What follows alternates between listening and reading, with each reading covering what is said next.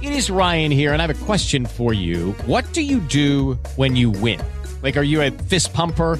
A woohooer, a hand clapper, a high fiver. I kind of like the high five, but if you want to hone in on those winning moves, check out Chumba Casino. At ChumbaCasino.com, choose from hundreds of social casino style games for your chance to redeem serious cash prizes. There are new game releases weekly, plus free daily bonuses. So don't wait. Start having the most fun ever at ChumbaCasino.com. No purchase necessary. Group. Void were prohibited by law. See terms and conditions. 18 plus. Hello, everybody. This is Marshall Poe. I'm the editor of the New Books Network, and I'd like to tell you that we have a new and improved website. It has two new features that we think you'll love. One of them is a vastly improved search engine so that when you type in keywords, you'll get a bunch of episodes really quick. The other is the ability to create a listener account. And in that listener account, you can save episodes for later listening. So you can create a kind of listening list. We think these features are neat and we think you'll enjoy them. Please visit the site today. Welcome to the New Books Network. Hello, everyone. Welcome to New Books Network. I'm Gadam Salonkomer, the host of this channel, and today I'm here with Dr. Renny Thomas to talk about his book Science and Religion in India Beyond Disenchantment.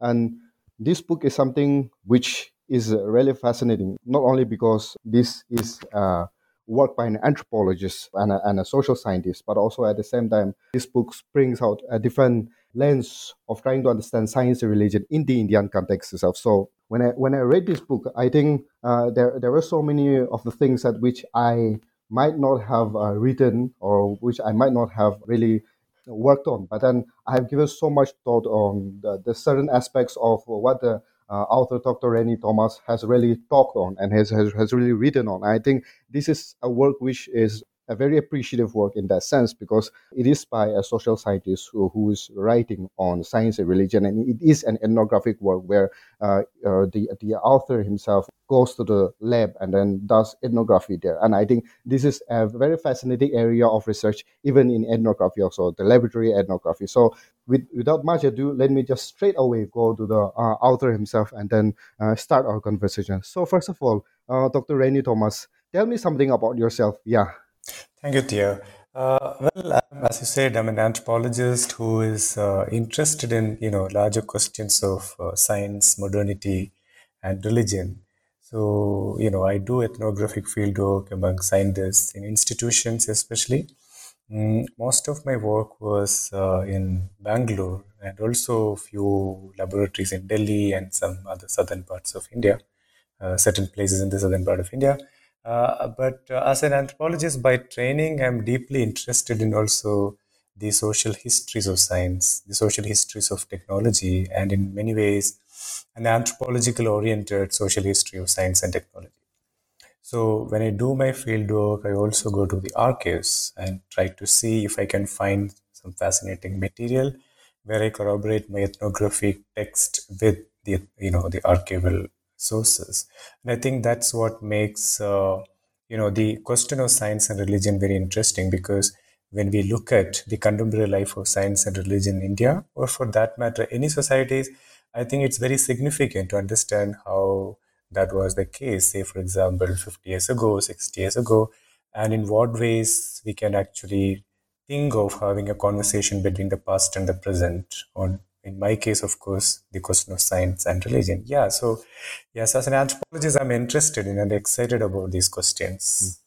Yeah, interesting. And coming to the book itself, and you know the process of coming to do a research on this area. When I look at the field of uh, anthropology in India, um, you know we study tribal culture society the beliefs practices or whatever not but i think your work uh, kind of uh, comes out from there and tries to look at uh, science technology and all of those aspects. So what were some of the, influence uh, academically what were some of the influence the people that have influenced you or the trajectory of the life that have influenced you to lead you to work on this area as an anthropologist? I think that is something uh, will be quite fascinating yeah.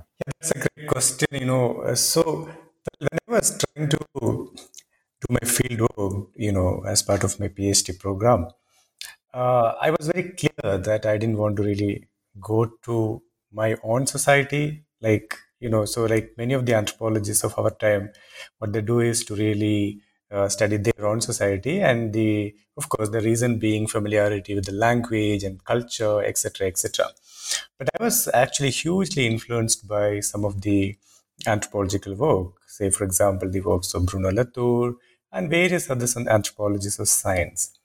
So I wanted to really study scientists mainly because anthropology as a discipline uh, had a very different past, right? So studying the so-called, right, you know, non-moderns, uh, and, and, and I really wanted to study the modern, the so-called moderns, you know. So so when you imagine the the institutions of science, when you imagine, for example, the idea of a laboratory, you don't really associate anything religious, anything spiritual, anything ritualistic with these these spaces.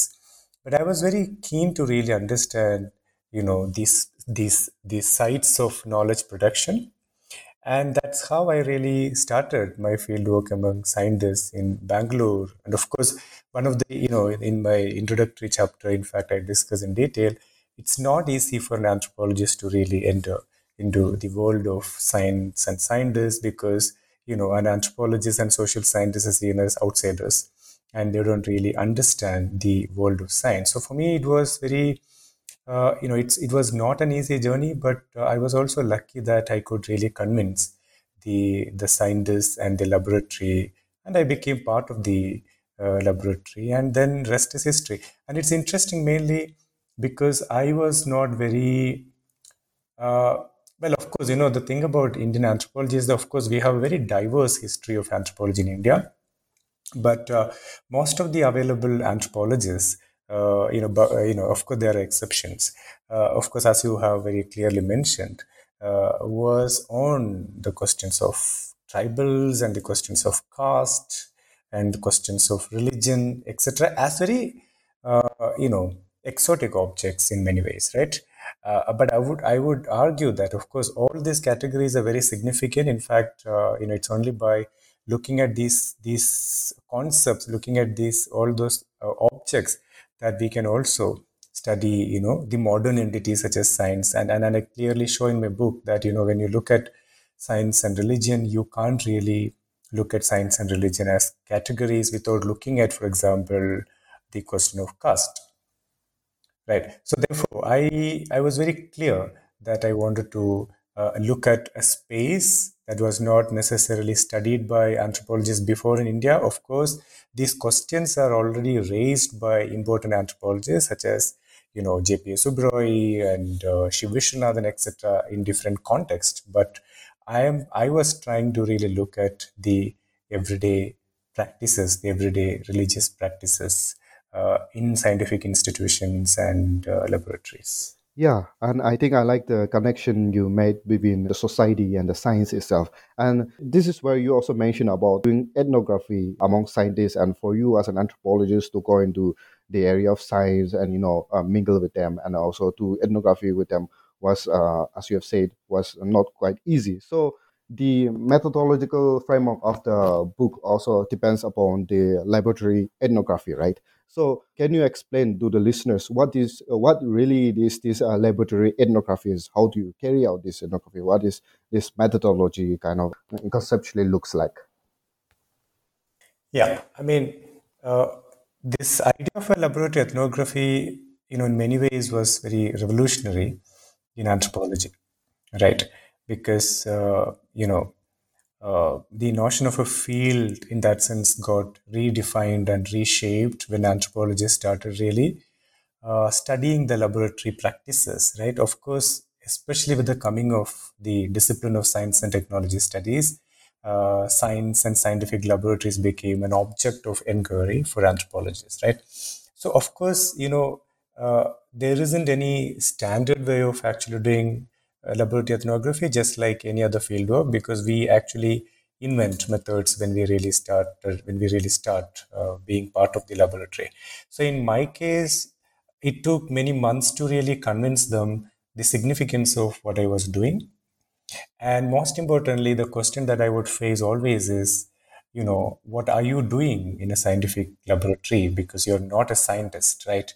And i think this insider outsider dichotomy you know becomes a problem for anthropologists, especially when you study the so-called modern institutions, right, where everyone other than scientists are considered as outsiders right? Of course i'm talking about institutions where, where they don't really have any uh, you know uh, any courses on social sciences uh, and departments on social sciences etc etc right? These are essentially research institutions for uh, pure sciences in that sense right? Now as a laboratory ethnographer like all other ethnographers you know what's more important is of course the power of uh, listening uh, because you're going to be part of the laboratory for for more than a year sometimes you know and it's it's it's of course a friendship that you're building up uh, with your you know lab mates right? So after a point of time uh, of course they would accept you uh, as a member of the laboratory but not necessarily as an insider but they would recognize you in that sense right? So in my case you know after i think four months i uh, really started having conversations with them and then with my lab mates uh, they started asking me questions. And in that process i also had organized uh, you know a few lectures. Uh, say for example a lecture on philosophy of science and lecture on history of science by historians and philosophers of science. And that really helped in the sense that you know many of my lab mates really didn't know what was ethnography what was social sciences. In fact very often i would hear them saying that oh sociology is so easy. It's not like sciences it's like journalism you ask questions etc and i think like those questions were very significant because it's just that they didn't know about uh, many of these disciplines which in many ways is also a failure of you know the training of sciences and technologies in india because they were not taught anything about the history sociology and philosophy of science in india right? So in that sense you know even when i was part of the laboratory uh, you know, of course, uh, it took some time for me to convince them. But once that process happened, it was kind of easy for me. And of course, as laboratory ethnographer, you are part of the institute, you're part of the laboratory, and using that identity of a laboratory member, you will also be interviewing people and scientists from other departments. Right. And using that insider identity, you would also be organizing events and programs, etc where you are in a position to interact with scientists and researchers from various laboratories, various departments, etc., etc.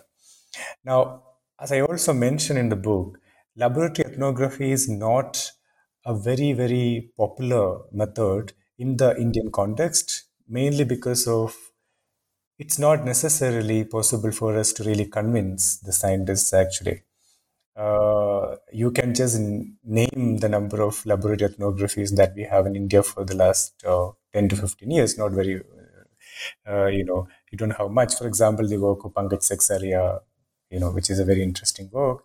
Okay, the book came out in 2018 and few other works. But then, you know, it's not like the kind of laboratory ethnography that happens in other places, like, you know, the kind of ethnography Uh, ethnographical works that you see from universities in the States and other European universities that you don't find here.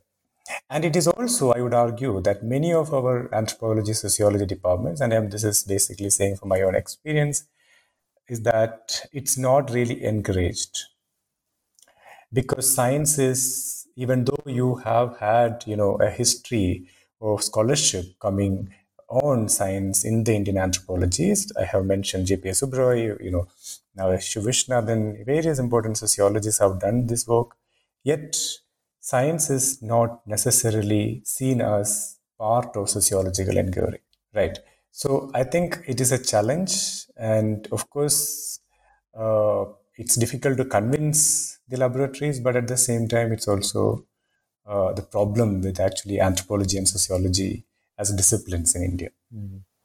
Yeah, the way you pointed out about the distinction in sciences and social sciences in the Indian context, and you know, of uh, doing laboratory ethnography is uh, something which is very significant. And for the upcoming people, uh, those who, those who are planning to work on uh, laboratory ethnography and you know use this method, it'll be something which will be very helpful in that sense. And whatever you have described is has also um, had a history in India of uh, why we see this divide very strongly, and you know why these two are not coming together in the sense of their uh, you know academic discourse. So uh, this is where you mention Nehru and his significant contribution to the post-colonial uh, construction of Indian academia in terms of trying to understand the sciences. So, what was Nehru's philosophy in that sense of you know his understanding of science and how India should technologically move and, uh, out into, and then what were his understanding of the Indian context itself, the Indian itself, right, the India itself.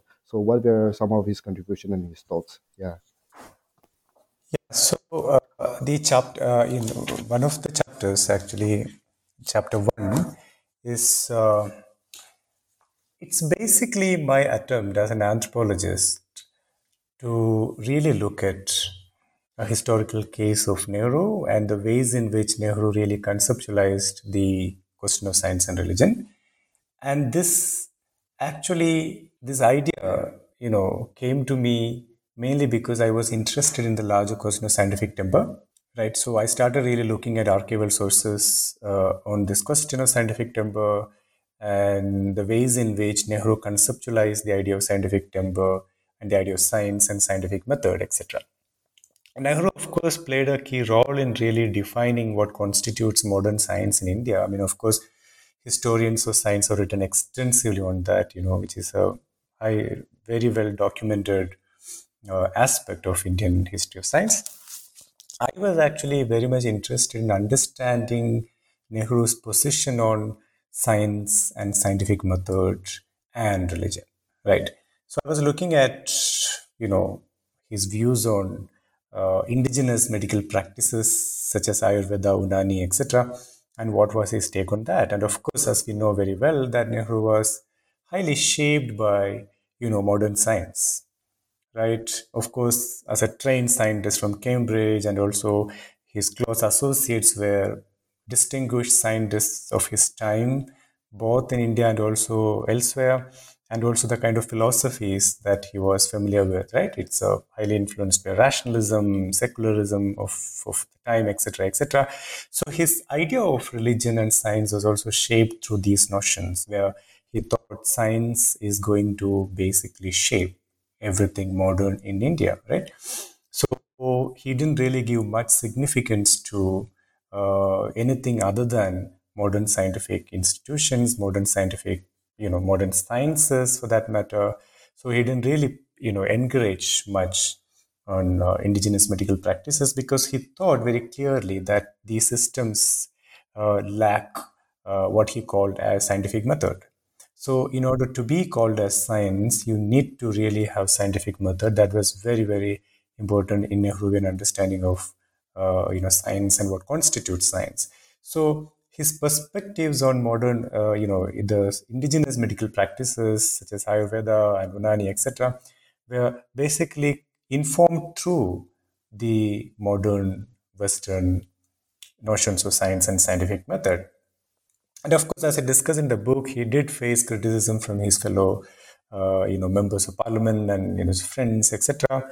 But um, I argue that you know one needs to also keep Nehru uh, in his time because you know it's it's a complicated question because you know it's a newly independent country and then really trying to promote certain notions of uh, uh, you know scientific temper and secularism etc but having said that i think it's important as anthropologists and historians to read those archival sources and see how and what was really wrong with nehru's reading of uh, you know science. And this dichotomy this uh, you know dualism that he has created between science and religion was very clear in his understanding of uh, systems of medicine, etc. So, uh, so I argue that uh, when we look at the contemporary uh, India, it's important to also look at the historical, uh, you know, event uh, that we can very clearly trace through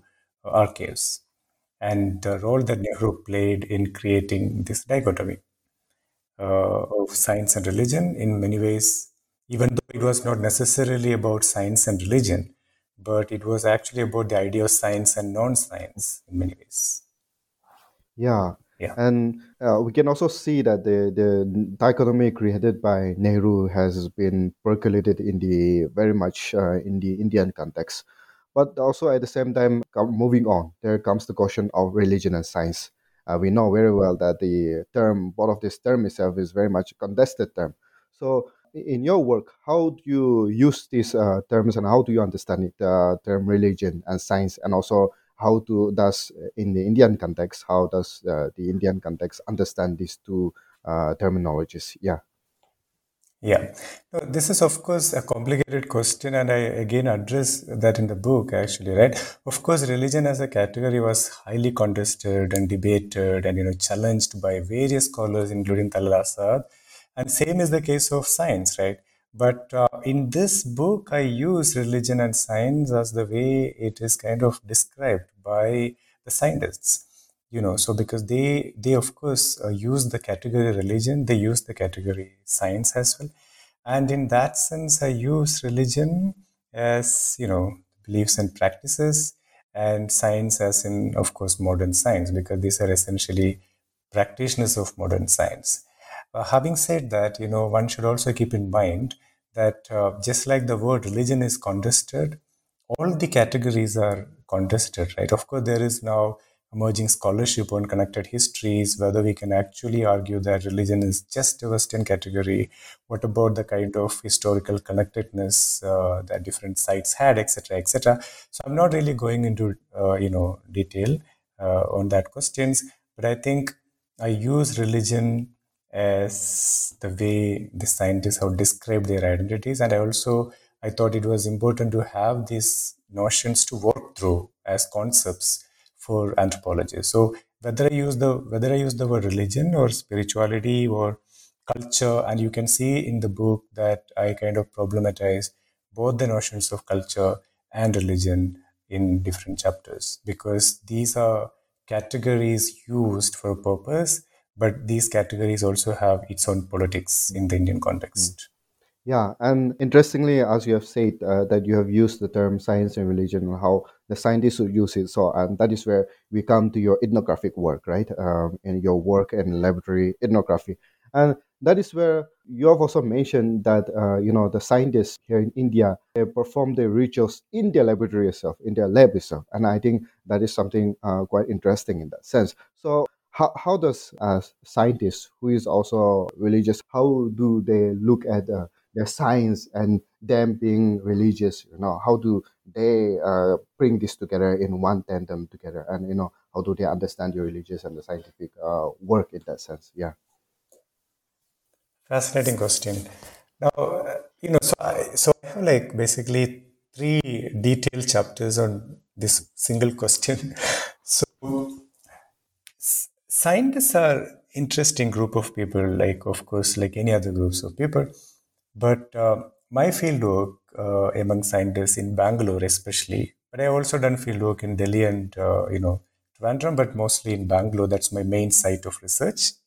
You know, and the way in which scientists actually deal with these questions, whether it is in terms of practice and rituals and the belief. Now, it's interesting if you look at my uh, second chapter, where I show not just by looking at actually uh, ethnographic material, but I also look at the existing autobiographic and biographic texts, right? And I demonstrate how many of the very well established scientists actually write about their notions of God and belief, everything in their autobiographies, right? And also the biographical notes on Indian scientists, also you'll find that. Now, what is interesting is, unlike uh, the biographies or the autobiographies of uh, the many well-known Western scientists, where you they of course you do find discussion on God and religion in some of the biographies, but most of the times you don't. But here in the Indian context, you find actually very well, very well-known Indian scientists writing about uh, their experiences with God and their experiences with religious places, etc., in very detailed manner right? So I kind of try to use those texts uh, and corroborate that with my ethnographic text. In fact, uh, some of the uh, you know uh, people that I have mentioned in the book, and they very very clearly show and argue that religion is so significant and important for them to do their science. In that sense, they are not necessarily making you know a distinction between the world of science and religion but at the same time, what I am arguing in the text, in largely, is that they're also not trying to prove one with the help of the other. All right. So, in fact, the scientists that I have studied and interacted with for a long time now very clearly show that how for them, you know, both science and religion are important worlds. They don't really want to compare these two worlds. Also, they were not very interested in contrasting these two worlds, right? And that's why i call you know it, it has to be beyond the binary of you know conflict and uh, compatibility right? Because this really it doesn't really help at all you know. Uh, having said that of course uh, you'll find scientists doing practice you know ritualistic practices in the laboratory or or say you know you'll find see it's very just amazing. Like you know you go you just enter a laboratory you find images of gods and right you know uh, so so small idol of ganesha and shiva etc etc it's just amazing right? And then then you talk to them and they'll say well you know we are not believers. We don't really believe in this particular idea of god. And that's where i try to argue how for scientists they imagine a different notion of religion, right? And one of the reasons why they do is to really keep a distinction, you know, uh, with the uh, so-called non-scientists. So therefore, the scientist's way of conceptualizing, believing, etc., is very different from the non-scientists in that sense, right? And uh, and you'll find them participating in rituals. You'll find them particip- participating in you know, Ayudha Puja, Diwali, Diwali, and all kinds of festivals that you'll, you'll, you'll see them actually, right? They are participants, active participants, not just supporters, which is very important to make. Having said that, it's also important to note that uh, the Indian situation is quite uh, unique in the sense that, you know, it's most of the scientific institutions are uh, shaped through the cultures of the the Hindu majoritarian uh, ideas, right? So therefore, you find uh, scientists very comfortably practicing these notions, mainly because there isn't much distinction between, say, their home and office, right? So what they do in their home is exactly what they do also uh, in their workspace because both the sides actually share similar culture right? And that's where the problem comes in when you have you know non-hindus and non-upper caste scientists etc when they come to these institutions they find it uh, quite difficult uh, to understand the life world of the institute. So, in fact, the larger culture of the institute, I argue also in the book, is essentially the culture of the uh, majoritarian, um, you know, practices, majoritarian faith, which is of course uh, Hinduism in the Indian, Indian context. So, when I argue that you know science and religion uh, as as categories, uh, you know, are very different in the Indian context one needs to also keep in mind the persisting notion of cultural nationalism and how you know both the categories of science and religion are used for the cause of cultural nationalism. So ha- one has to look at the politics of science and religion uh, where these questions of cultural nationalism comes in.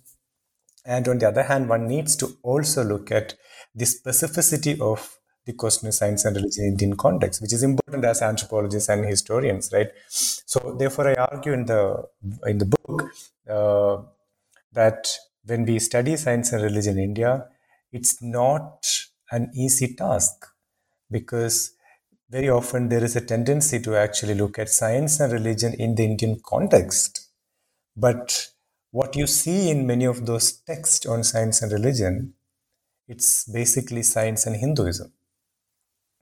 Right. So, therefore, I argue that one needs to reconceptualize what we, you know, when we use these categories uh, of science and religion, mm, and um, understand the diversity, understand, you know, how different uh, system respond to these questions differently, etc. It's very important to understand uh, the the the diverse traditions in the in, in the Indian context.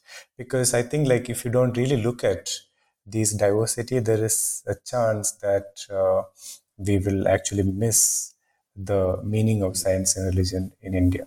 I don't know about you, but I'm very busy and I don't have a lot of time to cook. That's why I subscribe to Factor. Eating better is easy with Factor's delicious, ready to eat meals. Every fresh, never frozen meal is chef crafted, dietitian approved, and ready to go in just two minutes. You'll have over 35 different options to choose from every week, including Calorie Smart, Protein Plus, and Keto. These are two minute meals. Factor meals are ready to eat and heat, so there's no prepping, cooking, or cleanup needed.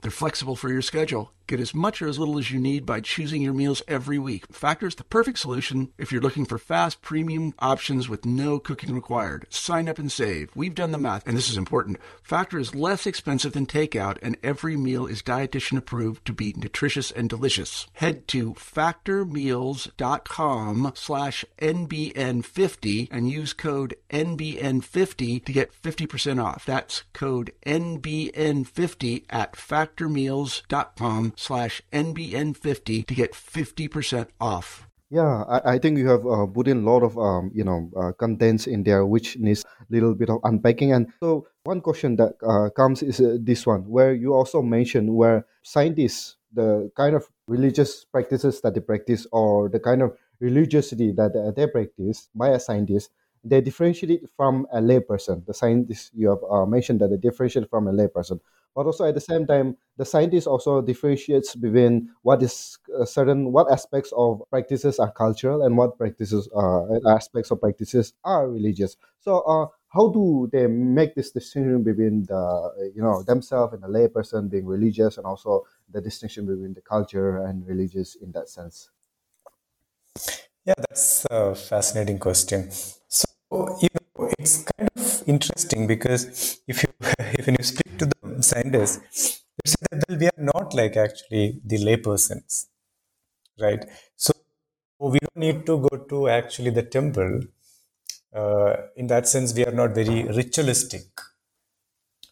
But the laypersons are, you know, in their own words, the laypersons are ritualistic in the sense that so many of the scientists would say, if you if you look at uh, some of the discussion, they would say, you know, they don't really understand why people go to you know huge temples and be in queue for a long time to uh, see the sanctum sanctorum because they think that it's not necessary right? And they think that like they have a faith and they can just sit, uh, sit in their you know comfortable place and then pray to god.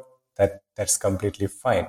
So in that sense they argue that even though they are religious in nature their religion and the notion of religion is very distinct from you know the laypersons and this notion of distinction keeps happening actually in among scientists. Like when you speak to the atheistic scientists right they would make a distinction actually from those of the religious scientists.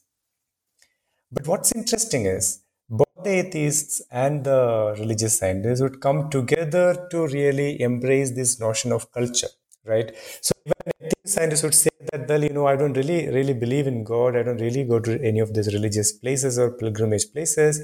But i do believe in the idea of culture. And uh, i try to argue that this culture of course in the context is a caste habitus and that kind of unites both the religious and the atheist, atheistic scientists right?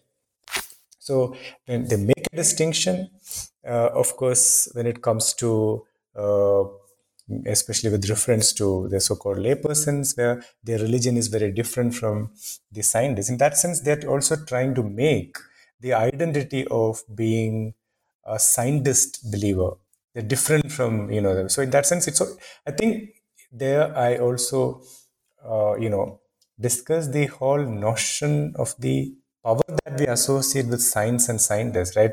So they think that even when they say that they're believers, when they believe in God, they have to make that distinction because they associate their identity with science right? It's a larger notion of power then that's associated with science. So therefore as a scientist i have to be different. So very often you see you know in the text as well they say that my family members are very religious but not me.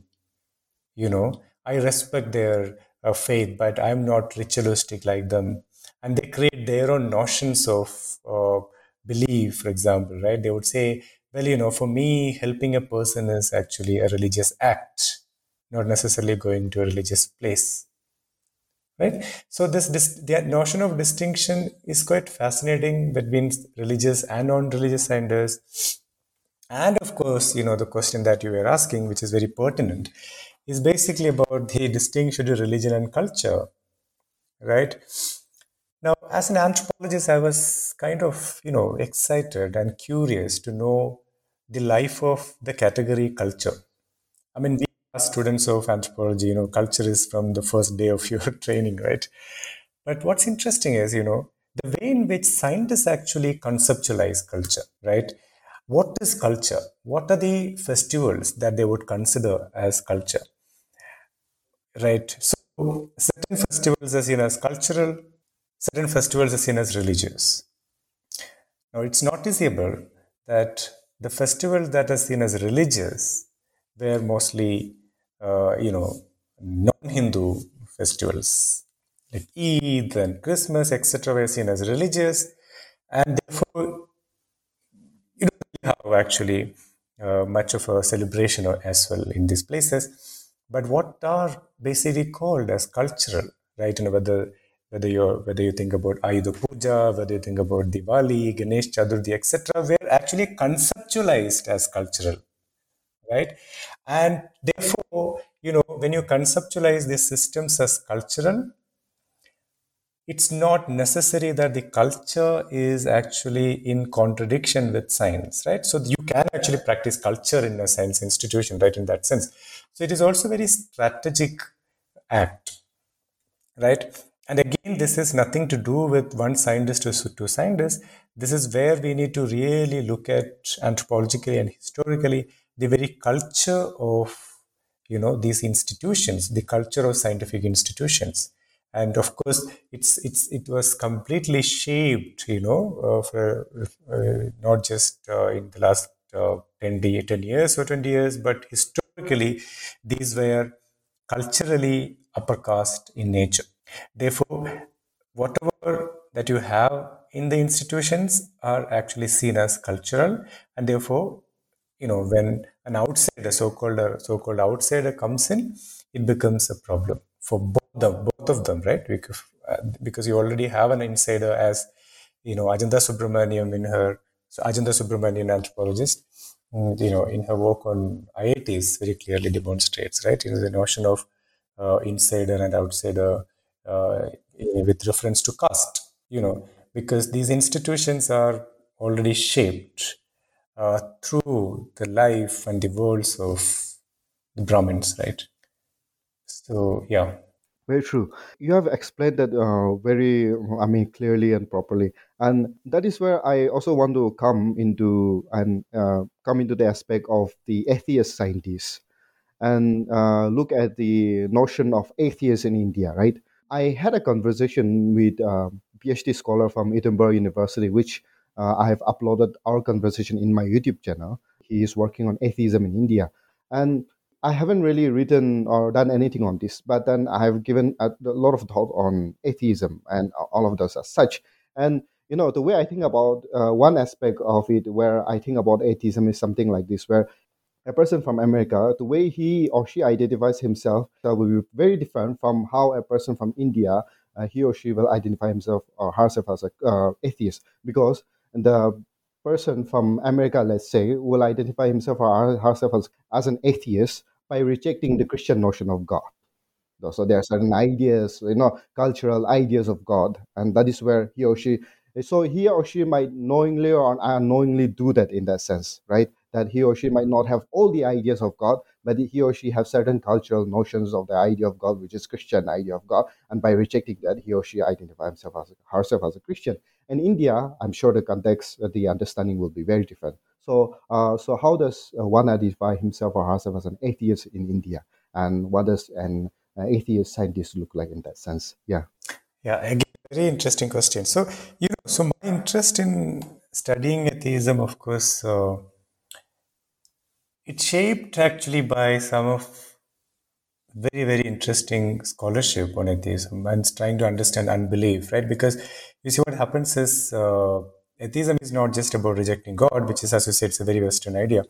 But then you know you have now existing scholarship. In fact if you look at this uh, new two two volume uh, uh, text edited by stephen bullivant and michael ruse uh, cambridge history of atheism where i have a chapter as well and you see very interestingly how diverse traditions of atheism, right? You know, so when we think about atheism, we only think about it, you know, Richard Dawkins and you know that kind of atheism, but uh, that's not the case when you really study uh, atheists, right? You know, so anthropologists have demonstrated very clearly from different sites that what people really, uh, you know, when people use the word atheism, it has a very different meaning in different sites and different places.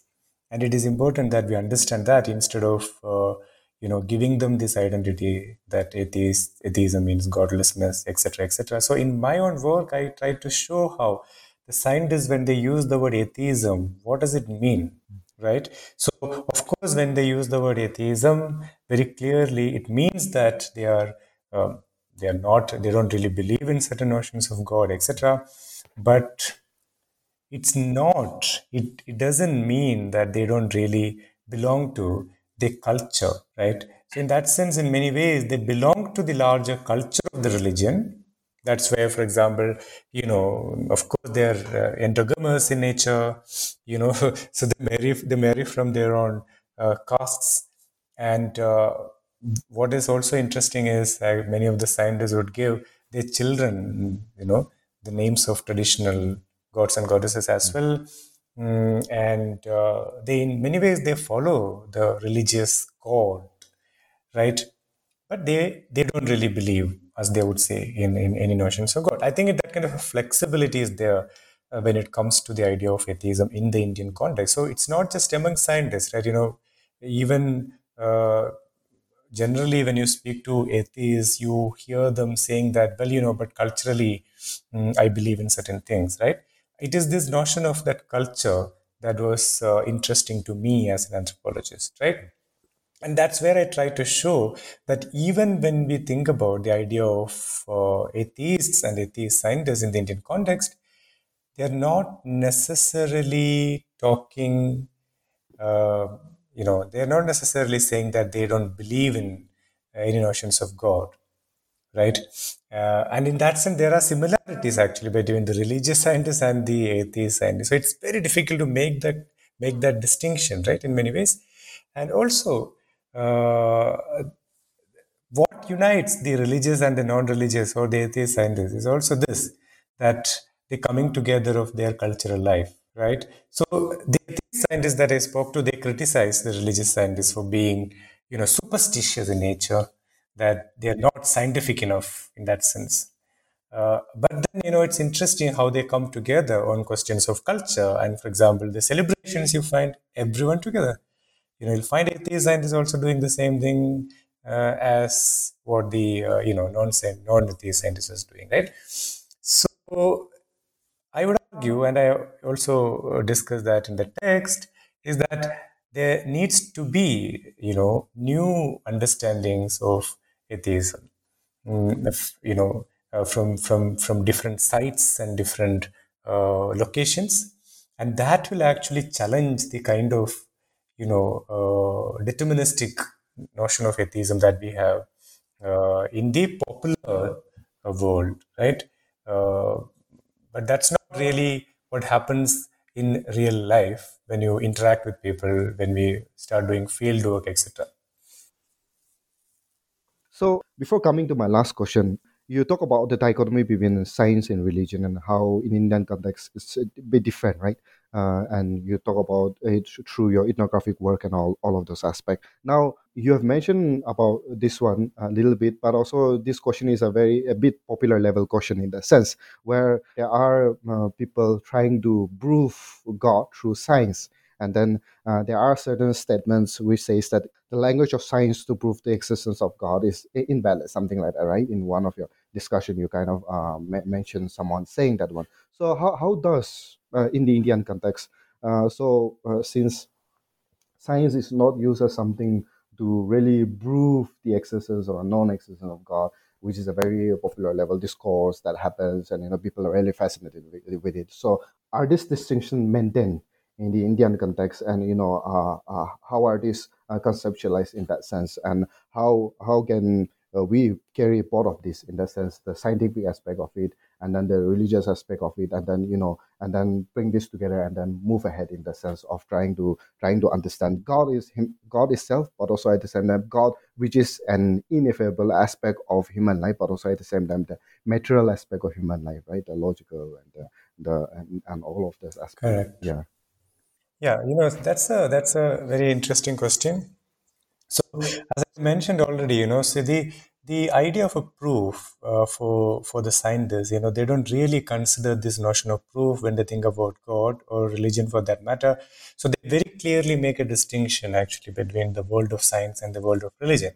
And for them, proof is an important category when it comes to, of course, uh, science. But you know, in fact, many of them have argued, and I discuss in the book that you know they think that it's meaningless to really use this notion of proof to understand uh, science because uh, these are two different worlds, two modes of existence, actually, if I have to use Latour's terminology. These are two different modes of existence, and comparing and contrasting them are actually problematic and meaningless for them. So, the way in which they conceptualize these questions of religion and science, where religion plays a major role, of course, for their life, and uh, but but not in terms of proving the existence of God. Of course, as you said, this is a very old kind of question where many of them in fact told me that they are not they were not at all interested in really looking at this question from that point of view because trying to understand a deity trying to understand a god or belief through science for them is really not uh, what they really want to do.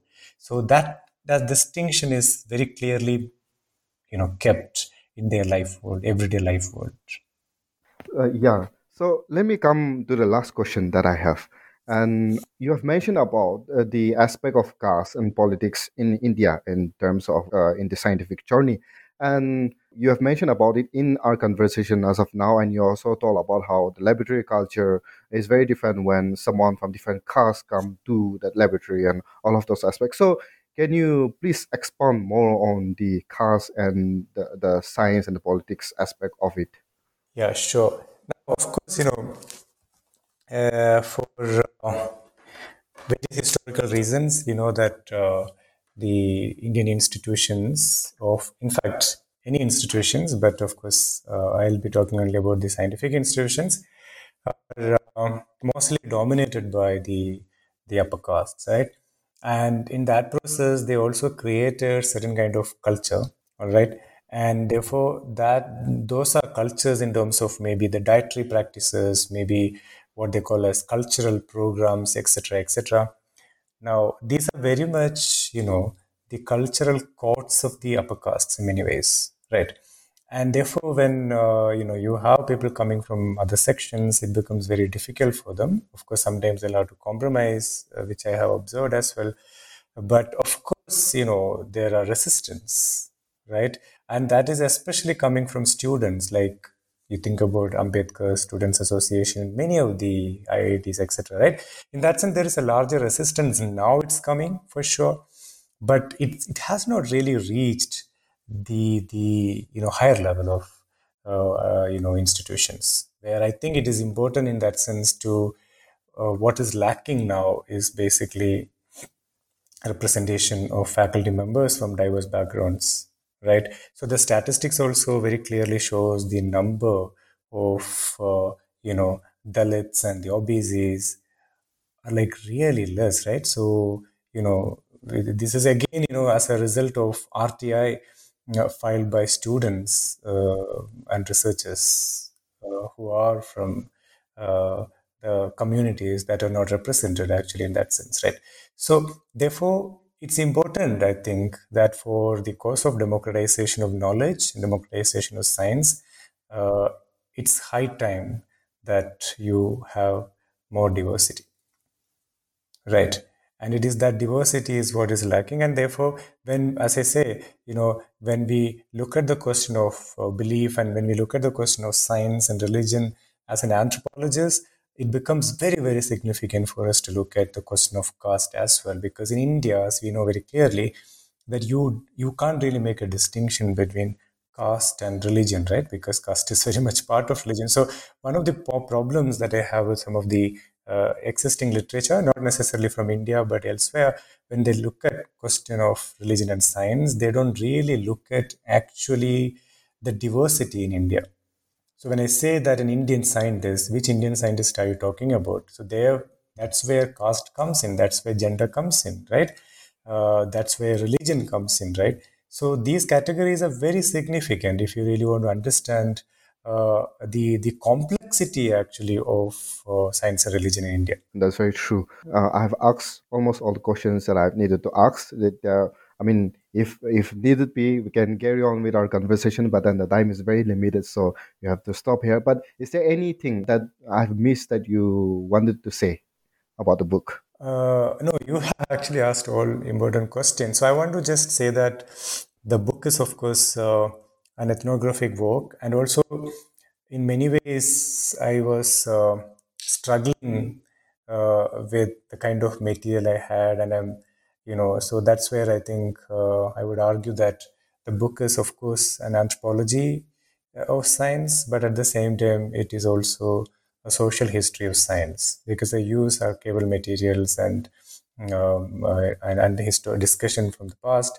Uh, therefore i would uh, like i would like the readers uh, you know so and the listeners to read this book from the perspective of history of science and also an anthropology of science. But you have asked all important questions, yeah. and yeah, really and that's really interesting and very fascinating conversation, and a very well researched book in that sense, and also at the same time a field which is very much needed in that sense, the history and the anthropology of science, which is very much needed in Indian context itself, because I think Indian Indian context, the social sciences haven't been really able to penetrate the scientific realm of uh, their work culture and all of those aspects. So I think this is uh, and their philosophy and also this is a very important and interesting work. And thank you uh, very much, Dr. Renny, for being here and having this conversation with me. Actually, so is there any other uh, future projects that you're working on? Yeah.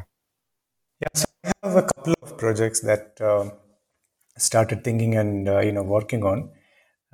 you know, so I'm I'm in the process of looking at actually the life world of technicians and uh, workshop workers and machinists in Indian scientific institutions and trying to understand and see the possibility of thinking about a history and anthropology of science through them, not necessarily through the scientists, because the existing literature, mostly what we have, these are all told, right, through scientists. So I'm trying to really look at the possibility of constructing history and anthropology of science through the life of machinists and because you know their memory of people their memory of instruments etc just amazing.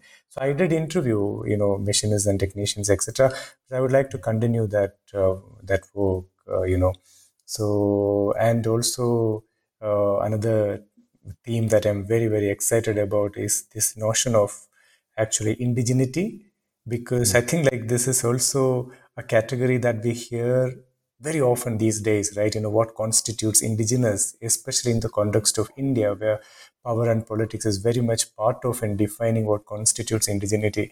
So I'm in the process of trying to really understand what constitutes this idea of indigeneity, and I'll be, of course, doing field work as well, and also look at uh, some of the existing archival and available literature on that question. I think these are the two projects that I'm actually uh, interested in to uh, pursuing in the coming, you know, few years maybe. Yeah, very interesting projects ahead of you, and I wish you best in your future projects and your work and uh, everything that you do. Thank you so much for being here, and take care. Yeah. Thank you very much. I had a great conversation. Thanks again.